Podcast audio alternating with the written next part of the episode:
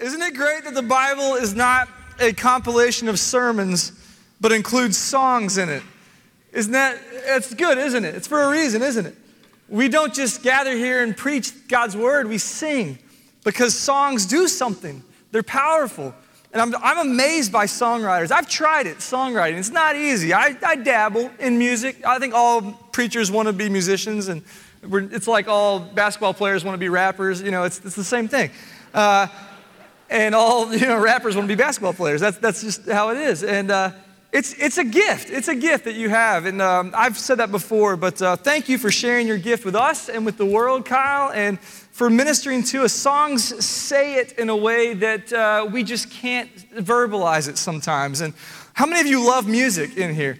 I love music. We got musicians here. I, I, see people here who make a living in music as well. And we're just so blessed to live in this town where music uh, thrives and where we are able to embrace music and know that God wants to redeem all music and consecrate music for the purpose of redemption. Logan Rogers was talking about in that video that he loves music, he makes a living in music. And, and that friends are doing music things in order to uh, grow and thrive in our community. So thank God for music and for songs.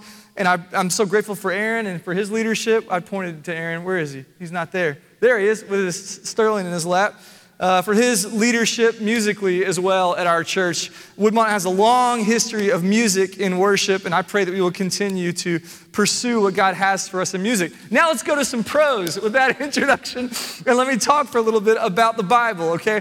We're going to continue to journey through the book of Isaiah. How many songs have been written from text in Isaiah? Lots of so- great songs in the poetic text of Isaiah. I'm, I'm currently writing my sermons at home. I don't know, Dr. Sherman, where you wrote your sermons, but I write all of mine at home. I can't get anything done here because my FOMO, my fear of missing out, right? I, every time I hear someone in the lobby, I come running out, who's here? You know, I want to talk to folks. So I have Isaiah commentaries strewn about uh, the dining room table, which is my home office desk. And uh, our four year old, whose name also happens to be Isaiah, has been able now to recognize his name. He knows how to spell Isaiah, which I bet half of you probably can't spell Isaiah correctly. There's a lot of vowels in there, and it doesn't make a lot of sense. Um, but he, he's able to see that. So he comes into my office uh, this week while I was writing, and he said, How many Isaiah Bibles do you have? and there's like five or six sitting around. Uh, it's, it's been a great experience for me to take a deep dive into this passage, into this book, this amazing book of Isaiah. And I'm willing to bet a lot of you have heard a lot of sermons, okay? Carlton Carter back there has been a member here since 1958. He's heard a lot of sermons. I'd be willing to bet that, that you have not heard a sermon on Isaiah chapter 21 to 23 before. Maybe you've heard one on like a little passage from 21 or 22, uh, but we're going to try to cover 21 to 23 today. I was talking with one of our Bible study leaders uh, this uh, yesterday, and she was like, Man, Nathan, what are you doing to us with this text? you know, trying to teach this in our, our Sunday morning Bible study groups. And I said, Yeah, you should try writing a sermon on it, okay? It's, uh, it's not easy stuff. But here's the thing all scripture is God breathed, 2 Timothy 3:16, and is useful.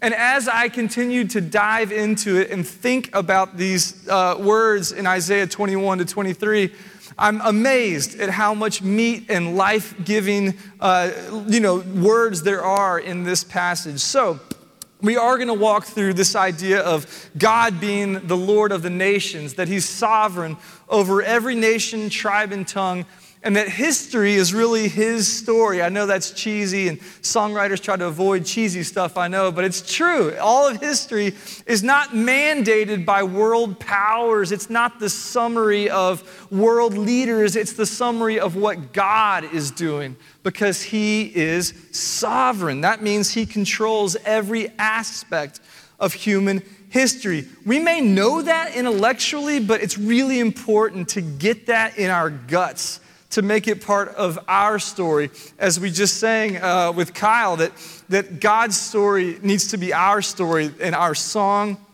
praising our Savior all the day long. So, we're, we're, what the, we're learning through this section as I, in Isaiah is that what we see of the big picture is so infinitely small we see like a mosaic. You know what a mosaic is? Anybody been to Italy and seen these great mosaics? You know, uh, if you look up closely at a mosaic, you can't really tell what it is. There's a lot of little tiles and little pieces. But when you step back from it, you see what the artist intended for the mosaic. We see uh, the world like this. We see about two inches in front of our face. And God's the one who's putting it all together, working all things together for our good and for His glory. That's kind of the theme of this section of Isaiah. It's a beautiful mosaic that he's putting together. Last week, the prophet Isaiah showed us how God is ruling over all the nations by giving us five representative examples, five different oracles against Babylon, Philistia, Moab, Damascus, and Egypt.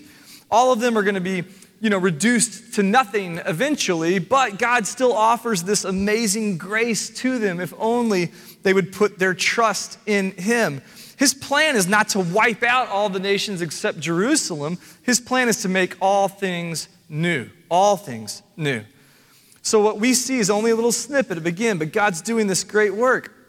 That was the first set of five oracles, Isaiah 13 to 20, okay? Isaiah chapter 13 to chapter 20. Five oracles against five nations. And that section's real clear. It says, here is an oracle against Babylon. Here is an oracle against Philistia. Here is an oracle against Moab. This next five oracles are a little vague, they're a little mysterious. We don't really get a clear picture. We kind of have to read behind the line, between the lines and see what's going on behind the scenes here. And the point is because Isaiah is already leaning into this apocalyptic vision of where history is going. He's less concerned with the immediate events around him because he's more concerned with the eternal hope of future glory that God has promised to us. And next week, on May 2nd, we're going to celebrate the Lord's Supper together as we lean into the full apocalyptic vision in uh, Isaiah 24 to 27 about the glorious day of the Lord when history itself will come to a conclusion. So, we're going to see today that Isaiah is leaning into that uh, eternal perspective and that vision. He's not really concerned with what's going on earthly, uh, politically. Not that anyone in our world is too concerned with politics, right? I'm sure you don't know anyone. I'm sure none of you are uh, ever losing sleep over politics, right? No one worries too much about that anymore. That's good to know. what, without a future vision, without an eternal perspective to guide us, it is very possible for these worldly circumstances to grip our hearts. We're left to despair when we read the headlines without knowing what God is up to and where all this is headed. But our hope is secure. One of the verses I keep coming back to during you know, all of 2020 and, and even now is Hebrews 6 19 and 20. It says, We have this as a sure and steadfast anchor of the soul. How many of you need an anchor for your souls today? A hope that enters into the inner place behind the curtain, the curtain that was torn in two when Jesus Christ died, where Jesus has gone as a forerunner on our behalf into the Holy of Holies on our behalf in order to bring us to God. So if you're in need of hope today, like I'm in need of hope, I pray that as we dive into this text, we're going to hear Isaiah speak the truth of hope in the supremacy of God over all, over all the world, over all our sin, over all of our anxiety and worry. Let's take a look first at what Isaiah sees in this vision, and then we'll talk about how that vision is relevant to us today. So let's take a look at the first oracle, Isaiah 21, verses 1 to 2. Uh, if you have your Bibles, please turn to Isaiah chapter 21, verses 1 and 2. Miles, do we have that in there? It's okay if we don't. It's an oracle against the concerning the wilderness of the sea, it says. As whirlwinds in the Negev sweep on, it comes from the wilderness, from a terrible land. It's a stern vision is told to me, Isaiah says in verse 2. We're going to find out in verse 9 that Isaiah is talking about Babylon here. Again, he's, he's referring another oracle to Babylon. And it's not good news, it's a stern vision. Sometimes we like to think that the Bible is, you know, only showing us that, oh, God wants good things for you. And if, if you follow God, you'll have your best life now, and everything will be sunshine, and everything will be great, and each day will be better than the next. But that's not the world we live in, is it? That's never been God's plan. God's ways are infinitely higher than our ways, and we can't begin to fathom them. And we know that in this world, Jesus said, What? You will have tribulation. It's not always going to be rainbows and sunshine. And, and why is that? Because God, again, is, is working in a way that we can't fathom. He doesn't do things the way we think He should. Isaiah is focusing on that future hope, but before we get to that future hope, we're going to go through some stuff. And God shows Isaiah that He's going to destroy Babylon. And that doesn't sit well with Isaiah. We would expect him to say, Good, get those guys. They're bad dudes. That's not what he says. Look at verse 3. Therefore, my loins are filled with anguish. Pangs have seized me like the pangs of a woman in labor. I'm bowed down so that I cannot hear. I'm dismayed so that I cannot see. My heart staggers. Horror has appalled me. The twilight I longed for has been turned for me into trembling.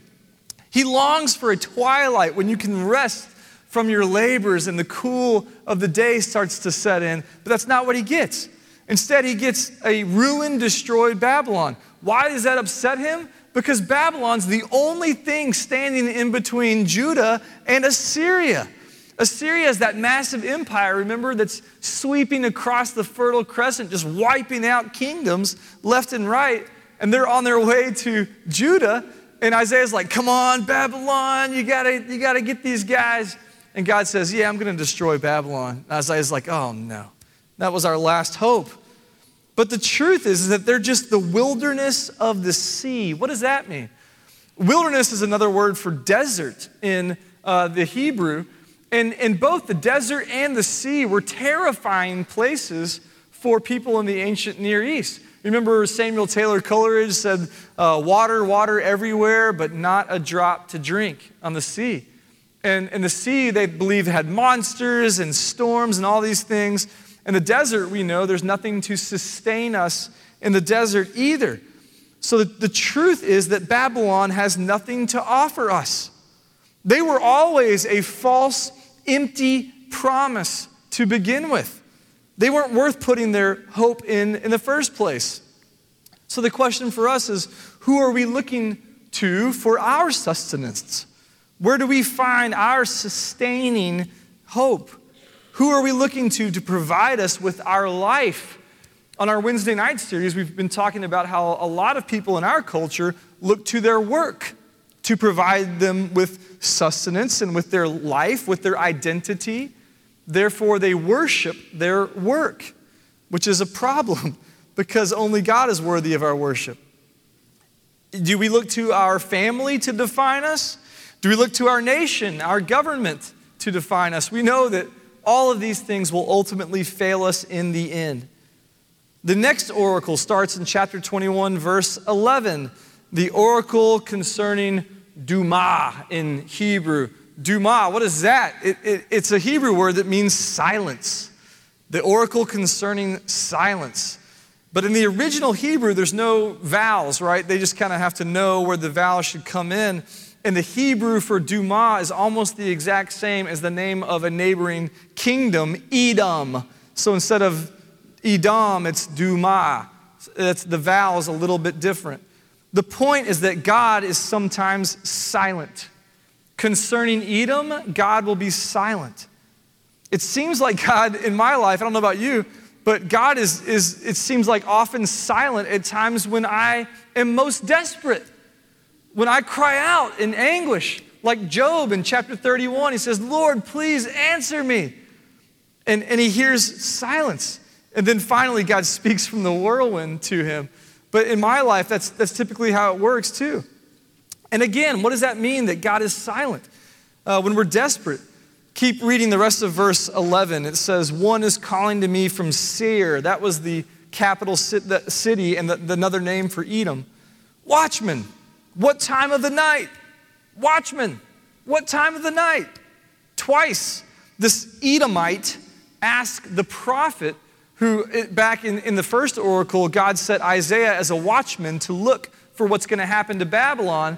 So this Edomite says, Hey, prophet, tell us when's this darkness going to end? You know, John, uh, we know of the cross in, in ancient, uh, you know, one of the early church fathers talks about the dark night of the soul.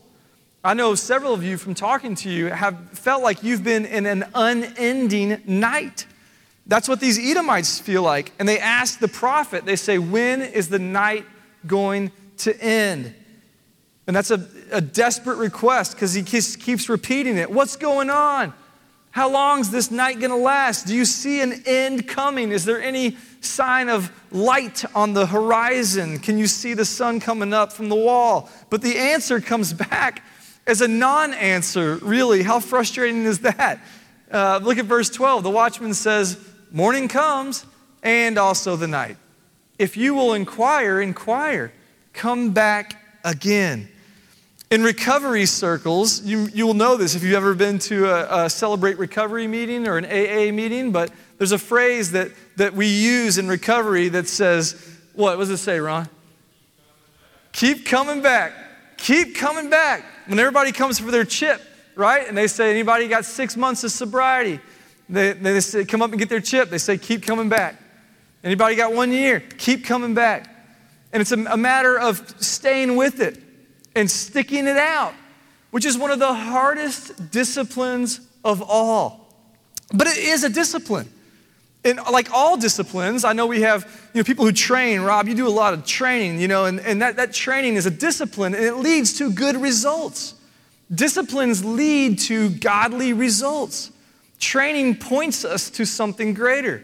And the discipline of sticking it out shows us that when God is silent, if we remain faithful, we know that we just read in Hebrews 6, we have a sure and certain hope. We know where it's headed. We don't know how long it's going to be. We have tribulation, but take heart. For in this world you will have tribulation, but take heart, for Jesus has overcome the world. We know he's going to win in the end, but we, until that time, we keep training. We keep disciplining ourselves to stick it out. Let me just give you a few quick thoughts here on this is a little free mini sermon. What this tells us about when God is silent. Three keys for when God is silent that I see in this text here, or two that I see, and then one that I just am, am making up for free. Uh, remember first that just because you perceive God as silent doesn't mean that He's not moving. It doesn't mean that He's not working. You, you may go through these long stretches. Alec Motyer, in one of my Isaiah Bibles, my Isaiah commentary, says the Lord's program is carried forward not only in great dramatic events, but also in the regular forward moving of time. In huge periods when nothing seems to be happening at all. God is moving. Even when you don't see it or feel it, more importantly, he never stops moving. He never sleeps, the Psalms tell us. He never slumbers. He doesn't need it. He's always moving, working out His good purposes. Trust in that. Second, while we wait, how do we wait? Keep coming back. The answer from the watchman keep coming back. It's, it's that beautiful phrase from recovery. Don't give up on the program. Don't give up on the program that God is doing. It's moving, so don't give up on it. Stick with it. I'm not a patient person by nature in my fallen flesh. I was talking to someone today about how traffic has picked up now that people are going back to work. And uh, I've told you before, man, I, I got to confess, you know, to my kids and everybody else, I get frustrated in traffic.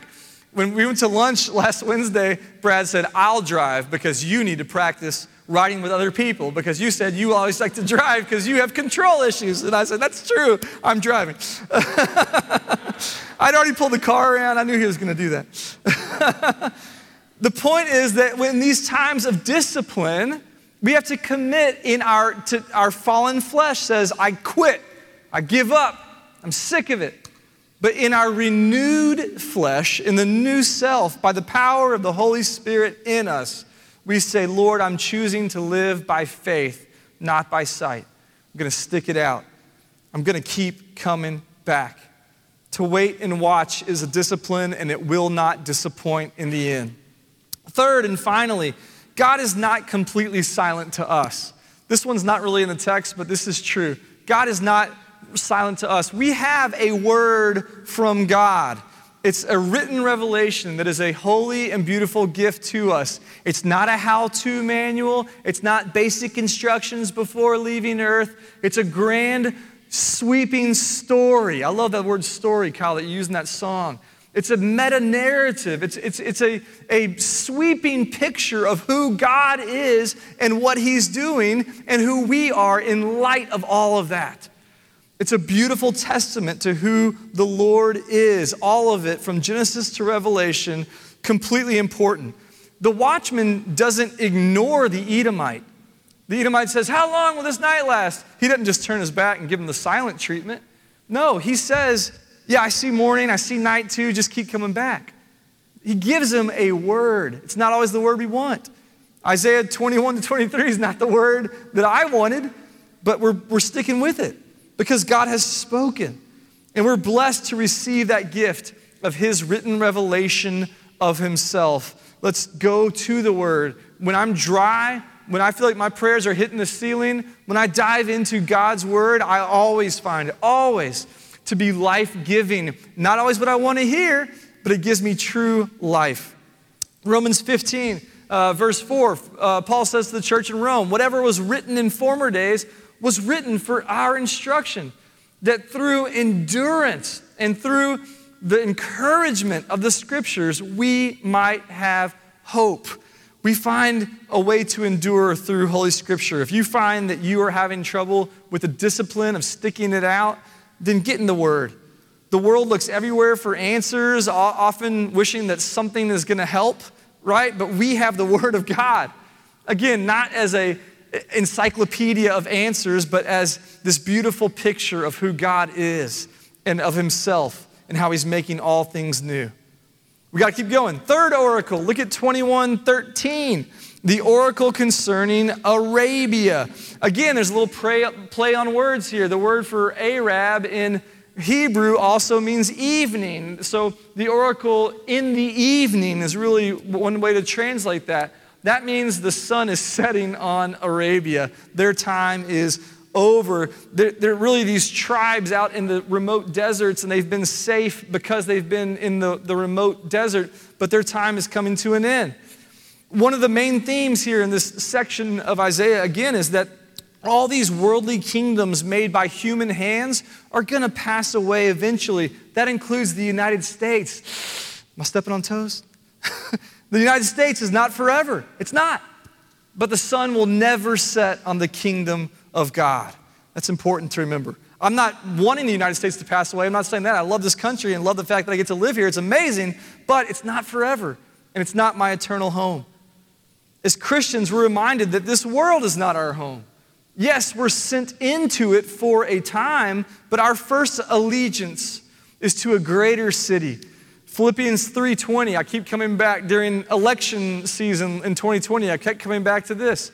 Our citizenship is in heaven, and from it we await a savior, the Lord Jesus Christ, who will transform our lowly body to be like his glorious body by the power that enables him even to subject all things to himself. Therefore, my brothers and sisters, whom I love and long for, my joy and crown, stand firm thus in the Lord, my beloved. Whatever happens in our country, we can stand firm because our citizenship is in heaven first and foremost. That's very encouraging to me. Whatever befalls the nations of our world, our kingdom is secure forever. Fourth oracle Isaiah turns away from the pagan Gentile people of Arabia, these desert tribes, and he points the finger at God's own people. Look at 22, verse 1. The oracle concerning the valley of vision. I've heard Valley of Vision before because it's a collection of Puritan prayers that were assembled 1975. I have a copy in my office. Beautiful. I didn't know it came from Isaiah 22, I'll be honest. What's the valley of vision? If you keep reading, we find out that it's Jerusalem. That can't possibly be Jerusalem. Jerusalem was on a hill. We know that. The Psalms of Ascent, as they sang up to Jerusalem, they had to go up to it. How could it be a valley? Well, we know that they were supposed to be a city on a hill, but over the years, their faith had grown stale and complacent. God had called them to be his special family, starting thousands of years ago with Abram and, and Sarai. He's going to create this special people. And even when they messed up, they, they ended up in slavery. God delivered them miraculously out of Egypt by his mighty hand and outstretched arm. And then he led them to Sinai and gave them the law to make them holy and set apart. And then he delivered them into the promised land and drove out the mighty warriors before them and gave them a land flowing with milk and honey from which they should serve as a conduit of God's blessing to the world. And yet they forgot about all that. Look at verse 11b in chapter 22. But you did not look to him who did it, who did all that for thousands of years, or see him who planned it long ago. This was God's plan from the beginning of time for you, and you said, Yeah, we're okay. Their vision was limited to a valley where you can't see anything. My house is in a valley, and you, you can't really see anything around it because of their own self seeking comforts. They live in a bowl of shallowness. They're no longer living for the great mission of God, the great vision of God Himself, but they're living for the weekend Look at chapter uh, 22, verse 13. Let us eat and drink, for tomorrow we die. That's what Paul says in Corinthians. This is how you guys are acting. You're just living for the weekend. You're not living for anything beyond yourselves. There's no eternal perspective. You're trapped in your own valley. Finally, the Lord shows Isaiah an oracle, the fifth one, about Tyre. Tyre was a, a major cosmopolitan port city. It was a major city in the Phoenician Empire on the Mediterranean coast. A lot of merchants coming through there. It was a wealthy city, a lot of people from around the world. And uh, look at verse 23, uh, verse 1, chapter 23, verse 1. The oracle concerning Tyre Wail, O ships of Tarshish, for Tyre is laid waste without house or harbor. So Isaiah starts this section talking about Babylon and he ends it talking about Tyre. And between those two kingdoms, all kingdoms of the world are represented. Babylon represents this ruthless power and dominant culture where we're going to just dominate everybody. And Tyre represents this seductive nature where they try to coerce people out of their money I think about marketing, you know, some of the ploys that we hear in our world that are just aimed at separating us from our money. That's kind of how Tyre was. And combined, we see that, that these are the kingdoms of humanity today. The kingdom of humanity is one of money and power and ego and temporary pleasure, fleeting success that does not last. Our enemy would love nothing more than for Christians to buy into the kingdoms of Babylon and Tyre, to give up our faith in something better for earthly things that do not last. There's a spiritual battle being fought in our souls and for our souls every day. And into this battle steps a Savior, Jesus Christ. He steps in not to smack us around and, and, and, force us to follow him. He doesn't try to seduce us either by saying, oh, my ways are better and, and subvert us.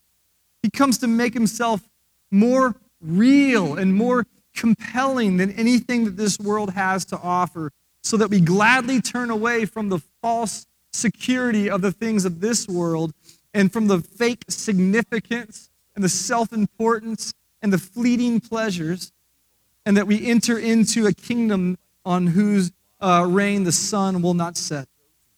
These two kingdoms are in absolute conflict the kingdom of this world and the kingdom of Jesus. God's going to eventually humble Babylon and Tyre. We know that from Scripture, but He calls us to live into His kingdom now, to surrender all that we are to Him now, so that He can create us into His story, so that His story can become our story. I heard that in a song one time, it was great the last verse in the oracle against Tyre is really surprising. We think God's going to rain judgment on all the dishonest practices of Tyre, and, but God has something greater in mind. Look at verse 18, chapter 23. Tyre, her merchandise and her wages will be holy to the Lord. It will not be stored or hoarded, but her merchandise will supply abundant food and find clothing for those who dwell before the Lord. God didn't say, I'm going to burn up all your stupid clothes. God says, No, I'm going to redeem your clothes. I'm going to use them to clothe my people, and they're going to be beautiful.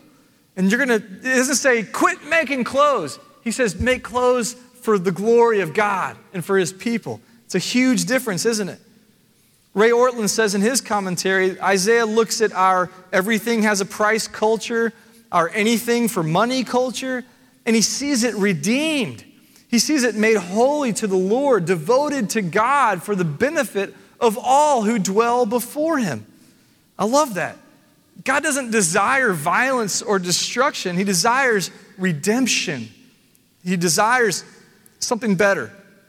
That redemption is found in the repurposing of everything that we are our stuff, our economy, even our own lives. What does that mean for us today beyond what we've talked about so far, all these little mini sermons? Let me just close with this. There's a model in these chapters for relating to the world around us. There's a great uh, Presbyterian minister named J. Gresham Machen, and he said there's three ways for Christians to relate to culture. There's three options that we have before us. And we're going to see that the, the, the first vision is the first option is to be subordinate to culture, to bow down to culture. That view means that the world advances and then tells us how we then should understand things and how we should live in light of culture. That we should adjust to those enlightened views around us of culture. But we know that subjecting Christianity to the culture denies the lordship of Christ. When we baptize people, we say, What's your confession? Jesus Christ is Lord, not culture. Jesus Christ is Lord, not anything else. We know that eventually uh, submitting ourselves to the world and bowing to the world destroys not only us, but it destroys Christianity. So that's not going to work.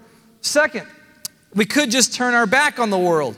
We could just negate the world, see it as a necessary evil. Let's just build a holy huddle here. Let's just, let's just build a commune and we can just enjoy ourselves here and just get rid of the world. You, have seen that before, right?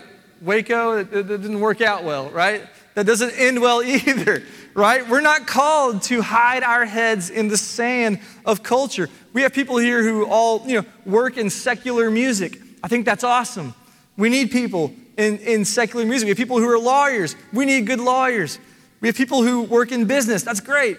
People who are in education, in, in, in secular, quote, secular environments. That's great.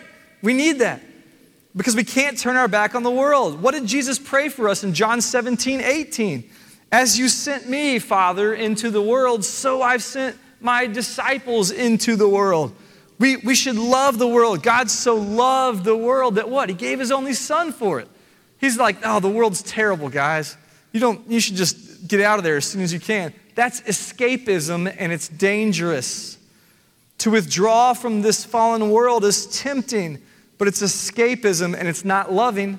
You turn your back on the world. Who are we to say, ooh, this world's gross? I can't wait to get out of here. I'm not going to engage it in any way, not going to get my hands dirty. That's not at all how God sees the world. The third option then is consecration. What does consecration means? It means to set apart as holy, to set it apart for a good purpose. Right before Jesus says that he's sent us into the world in John 17, 18, verse 17, he prays to God to sanctify them in the truth. Your word is truth. Then he says, I've sent them into the world, sanctified and sent. That's the point of what Isaiah is saying. We're sanctified in the truth of God, not compromising with the culture, but sent running to the culture in order to be set apart and to set the culture apart. I'm not talking about culture wars. I have no interest in fighting culture wars. That ship has sailed. We were never meant to be a moral majority, but a prophetic minority. speaking the truth in love into a world that desperately needs it. Our education system, healthcare, the legal process, our economy, the government, media, the arts. We want to see all of it transformed by God's grace and used for His glory. God doesn't bow to the world, neither does He run from the world. He redeems it, He transforms it through us and through His grace and for His glory. Maybe it's a better thing to be more than merely innocent, but to have been broken and then redeemed, to be put back together by amazing grace. Ray Ortlund says every last petty souvenir of Tyre can be redeemed into something beautiful for God. You know, I hate those tacky tourist gift shops, you know, Gatlinburg, man, they're everywhere. God says every little petty souvenir from Tyre can be redeemed into something meaningful and productive for God, even you and me. Here's the thing we can't consecrate those things in our world to God if we're not consecrated ourselves. Are you personally committed to a life of holiness? One that's radically different from the world around us. You know, Austin, Texas has a slogan keep Austin what? Weird. Keep it weird. We love it being weird. That's true for Christianity too. We should be weird. The things we believe are going to be increasingly weird to the culture around us. And that's okay. In fact, that's a good thing. Lean into that. We are weird. We believe in a God who was crucified and rose again. That's crazy. But we believe it. I'm betting my life on it. Do you find real freedom and joy in living that new life changed forever by God's grace? Or are you more a product of your zip code? Does Greenville, South Carolina, determine who you are? Does, you know, I get to live almost in Green Hills, kind of, sort of Forest Hills, Green Hills. Does that mean more about who I am? or does the Word of God? Let's stop bowing to the culture. Let's start bowing to the God who loves us and accepts us more fully than we ever could have dared to dream. Let's also quit dumping on culture and saying it's terrible. Let's run to it. Let's, let's embrace it in order to redeem it. Let's allow the shame and the hypocrisy and the wounds that we've been carrying around for too long fall off our shoulders as we allow the Lord to embrace us without holding anything back, then we can live fully into His kingdom and we can live out the prayer that we just prayed that His kingdom would come, that His will would be done here as it is in heaven. Let's pray. Lord God, we thank you for your word. We thank you that even when you're silent, we have a word from you that is from above, that is holy and inspired. God, forgive us for engaging culture in ways that are not producing the kingdom here. Sometimes we, we run to culture and we just embrace it and bow to it. We just want to be like the world around us. We don't want to be weird. We don't want to be different. So we just accommodate and subordinate ourselves to it. God, forgive us when we do the opposite, when we say culture's terrible and we want nothing to do with it, and we try to live our lives with our head in the sand, with blinders on, pretending like we don't see what's going on. God, I pray that you would help us live faithfully as consecrated people who long to see your kingdom come and your will be done in Nashville as it is in heaven. God, in order to do that, we know that we must be consecrated to you by your grace, for your glory, by your Holy Spirit, in your word.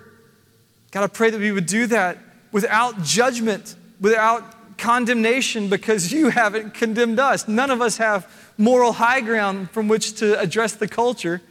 We're all in the same sinking boat of sin apart from you. But God, maybe we find your grace more compelling than anything this culture has to offer us.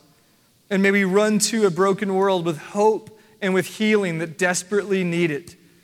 Confident that we know where all this is headed and that at the last our Redeemer shall stand upon the earth, and we know our Redeemer lives. Lord, we thank you. We pray this in the holy, precious name of Jesus Christ our Lord. Amen. We're going to have a time of response now, and I would ask you is, is Jesus your story? Is he your song? Is he, when you open your mouth, is that the story that comes out? Do you praise your Savior all the day long? Have you made his story your story? If you've never accepted Jesus Christ as your Lord and Savior, I'd love to talk with you about that. I'll be up front here. You can wear your mask and elbow bump me and tell me what's going on or whatever. I'll be out in the South lobby too after the service if you want to talk. Maybe you want to join Woodmont Baptist Church as a member through baptism or, or through uh, moving your letter from another church. Whatever the Lord's calling you to do, we're going to sing, What Can Wash Away My Sin? Uh, a lot of work and good effort. No. Uh, what can wash away my sin? being a good person and voting the right way. No, no, that's not what it says. What can wash away my sin? Nothing but the blood of Jesus. We proclaim that boldly. It's not attractive in our world to say that. Even my, my theologically robust friends, uh, penal substitution is kind of going the way of old fashioned uh, thought, but um, that's what I see in Scripture, and we're going to stand on that, that, that Jesus has paid the price for our sins. That, that doesn't mean that, that we beat ourselves up. It means that we worship and praise and give thanks and live freely. If you long for that, I encourage you to come and talk to me about that now. Whatever it is in your heart that you need to respond to today, maybe stand and respond to the Lord as we sing Nothing But the Blood.